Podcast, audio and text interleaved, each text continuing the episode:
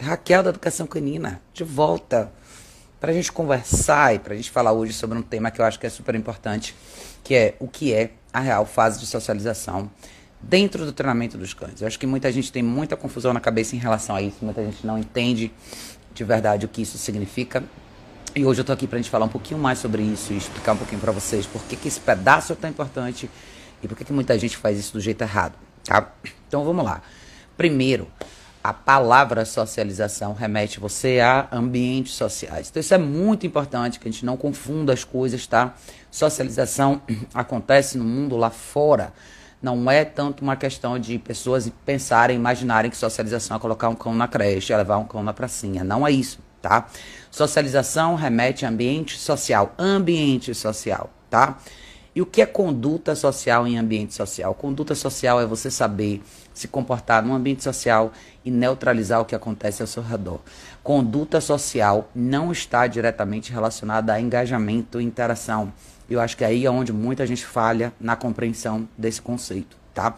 Dentro do treinamento dos cães, muita gente não entende por que, que eu passo tanto tempo com os cães lá fora, por que, que eu vou tanto em ambientes diferentes, ambientes sociais, em ambientes onde tem mais contato com pessoas, onde são, por exemplo, shopping, salão de beleza, restaurante, coisas desse tipo. Eu fiz um videozinho com a com a Nana hoje, justamente para elucidar esse ponto que eu acho que é importante para vocês, para que vocês entendam é, como que isso funciona, tá? Acho que o caso dela é um caso bem legal para a gente falar sobre esse assunto, porque ela é uma filhote, ela acabou de fazer quatro meses e é o terceiro dia que ela sai na rua. Então vocês que acompanham aqui sabem que eu já trabalho com ela desde que ela é menorzinha mas sempre dentro de casa. Eu fiz introdução de prong dentro de casa, eu fiz bastante coisa com ela dentro de casa, alguns treinozinhos de conduta dentro de casa também, para ela aprender a lidar com, com o movimento das coisas dentro de uma casa. Mas agora começa uma fase, uma janela de tempo importante no treinamento dela, que é o mundo lá fora. Para quem está acompanhando esses últimos três dias que ela está comigo, vocês estão vendo que eu tenho levado ela em lugares diferentes. E eu tenho focado bastante na ideia dela neutralizar coisas que acontecem lá fora. Então, a Nana, como vários cães jovens, é muito empolgada, é muito curiosa, quer engajar com todo mundo. Ela gosta bastante de gente, ela gosta bastante de tudo, porque ela não tem ainda nenhuma associação ruim com o mundo. Mas dito isso, é importante que ela saiba neutralizar esses estímulos. O que é neutralizar esses estímulos? É não ir lá saber o que é, não se envolver. É apenas olhar. Uma curiosidade saudável é apenas olhar, sentir o cheiro, observar movimentos, nada mais do que isso, tá? Tem muita gente que não entende o quão importante isso é no processo de socialização dos cães. E eu acho que segunda-feira, acho não, segunda-feira, eu postei um vídeo com duas Border Collies que eu atendi, que são um caso típico disso também. É, duas cadelas que têm nervo fraco, diferente da Nana, que é uma cachorra de nervo super forte, não tem medo de nada. As meninas que eu atendi na segunda-feira já são o inverso, já são duas cadelas de nervo bem fraco, que não necessariamente tiveram as melhores experiências no contexto social mas muitas vezes as pessoas não têm essa noção, elas imaginam que o cachorro tem que engajar, tem que interagir com outros cães para se provar sociável, e isso simplesmente não é verdade. Então, eu coloquei uma música no vídeo, então não dá necessariamente para contextualizar, mas o que eu queria mostrar para vocês no vídeo delas de segunda-feira é justamente o que eu fiz ali fora de uma praça para cães. A maiorzinha ali é a mais reativa, que avança em pessoas, que avança em outros cães. E o que eu quis mostrar para vocês é como é importante simplesmente estabilizar os cachorros do lado de fora de um ambiente como esse, para que você possa observar e entender como o cachorro opera, como que é a visão dele, como é a associação dele já criada, a impressão que ele tem em relação ao universo social de interação. Aí vocês vão se surpreender com a quantidade de cães que não querem interagir. E ao longo da minha carreira inteira, eu sempre falei isso para todos vocês, e eu acho que muita gente me critica justamente por conta disso. Sou sempre questionada em relação a isso. Por que, que você não deixa os cães interagirem, Raquel? Por que, que você não coloca eles juntos no mesmo contexto? Eu acho que muita gente não percebe que ele, os cães que estão treinando comigo estão sempre em contexto social, talvez mais do que qualquer outro cachorro. É, esses cães vão comigo em lugares que poucos de vocês vão ver eles em treinamento com outras pessoas. Talvez eu, eu fiquei um pouco mais conhecida por ser uma pessoa que quebrou um pouco essa barreira e colocou cachorros onde muitas pessoas nunca viram. E isso é sim um grande salto, é levar essa barra de socialização, considerando o universo que a gente vive hoje, que, são, que é um universo onde a gente realmente vê é, pessoas com a vida com cães extremamente limitada, quando ela não deveria ser. Hoje os cães podem participar de muito mais coisas do que eles podiam 10, 15, 20 anos atrás.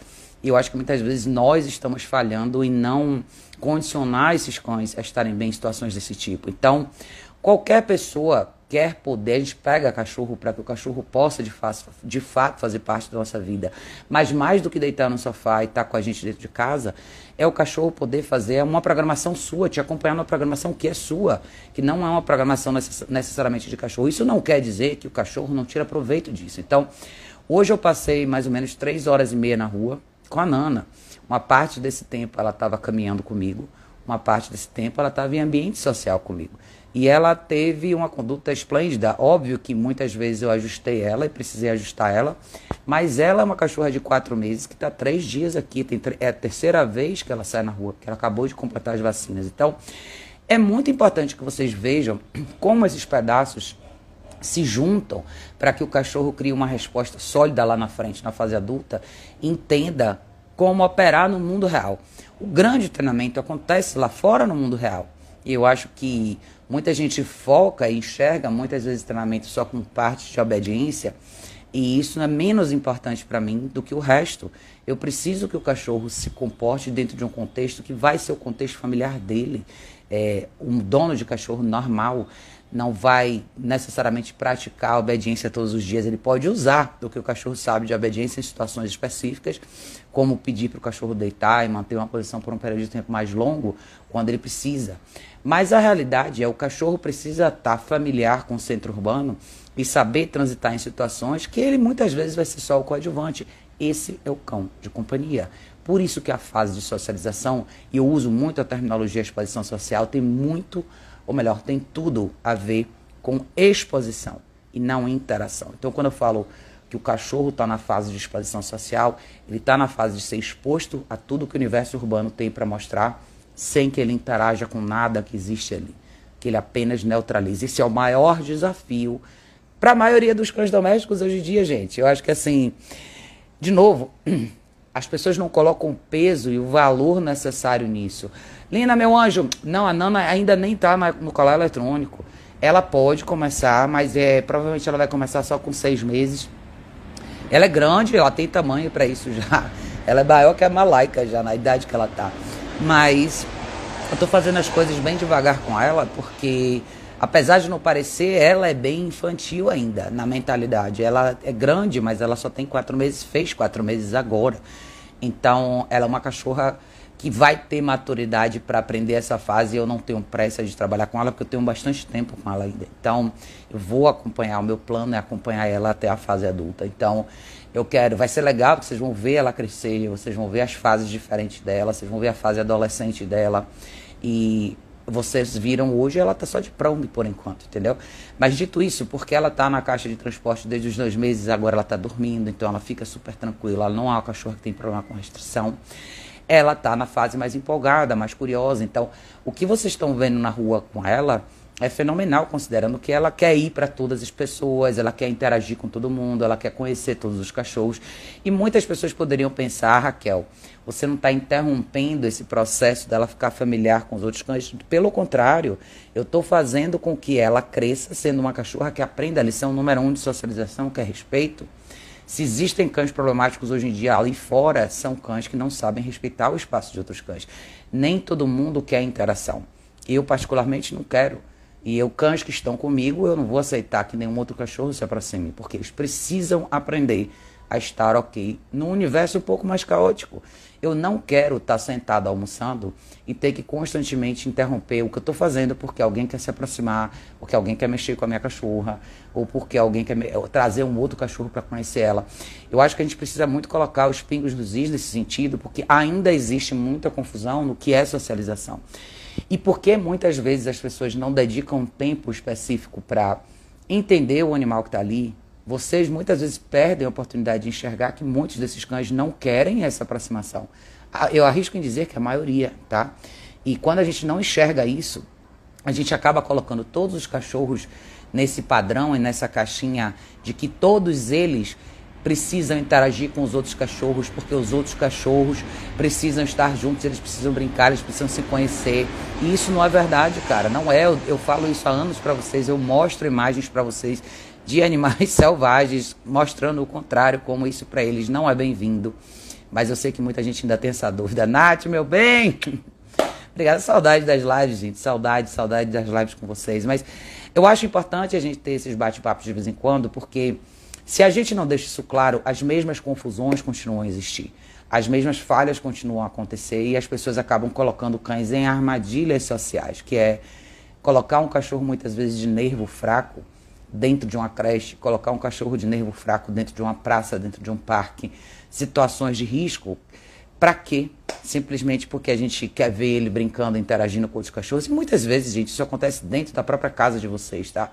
Muitos de vocês têm múltiplos cães e dentro desse grupo de dois, três, quatro ou mais, vocês não conseguem ter olhos para identificar cada cachorro como personalidade e com esses traços específicos.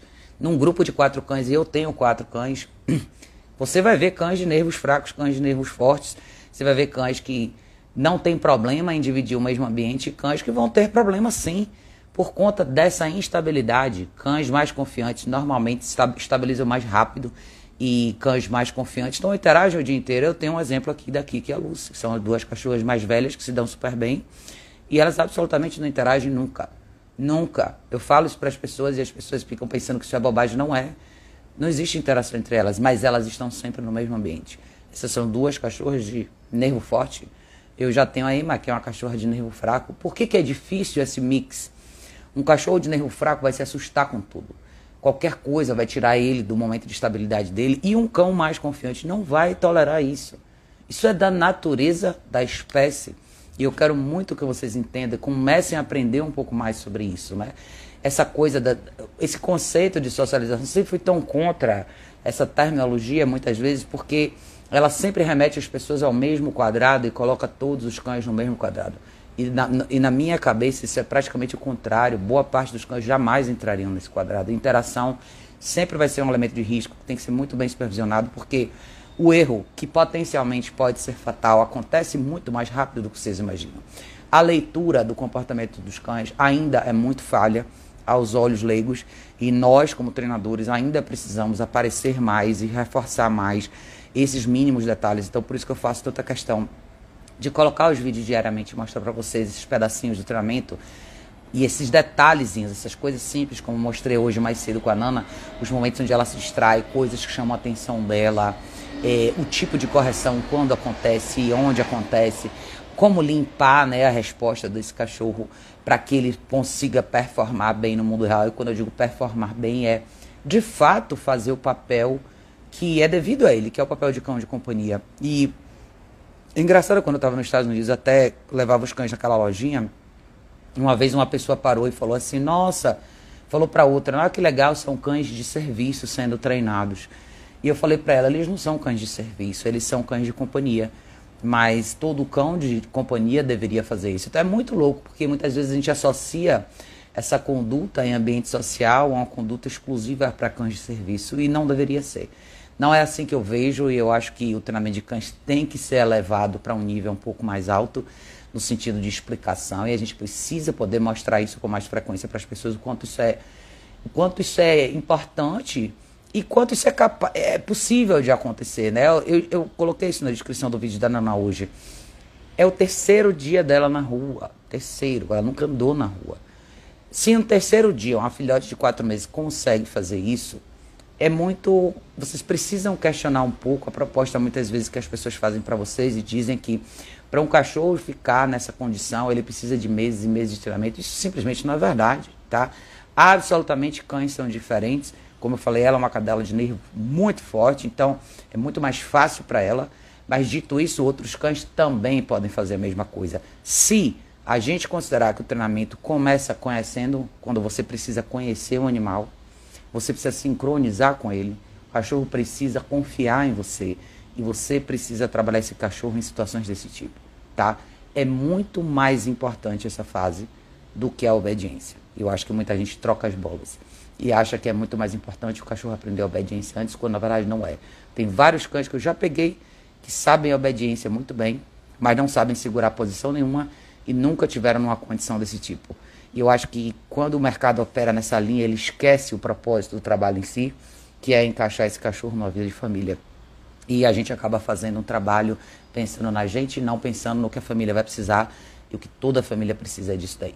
Tá? Todo mundo adoraria ter um cachorro que pudesse fazer uma, um, um, roteiro do dia a dia com, com a própria pessoa, sem que a pessoa tivesse que parar o dia dela para levar um cachorro no parque para correr, tá? Joanne, honey. nice to see you here. É, então, assim, a gente precisa pensar nisso, tá? Eu quero muito que vocês enxerguem socialização como que ela precisa ser, que é a inclusão do cão no seu roteiro humano. Exposição. Vejam quantas pessoas a Nana já viu e quantos cachorros com os quais ela cruzou nesses últimos três dias. Inclusive, nesse almoço de hoje, tinha uma cachorra na mesa com a gente, tá? Do lado dela, uma cachorra bem grande. Não é a primeira vez que isso acontece. Esses últimos três dias isso tem acontecido com a gente. Então, ela também tem uma inclinação grande a querer buscar essa interação física com outros cães, porque ninguém desse filtro ainda não tinha sido apresentado para ela e é o meu papel fazer isso agora.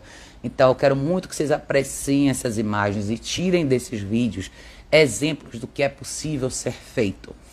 Não estou dizendo que é fácil mas é simples. Existe uma diferença entre ser fácil e ser simples. Coloque um pouco mais de simplicidade no contexto do treinamento dos cães, para que vocês não pensem que um cão treinado é um cão só que sabe a obediência. Isso simplesmente não é verdade, tá?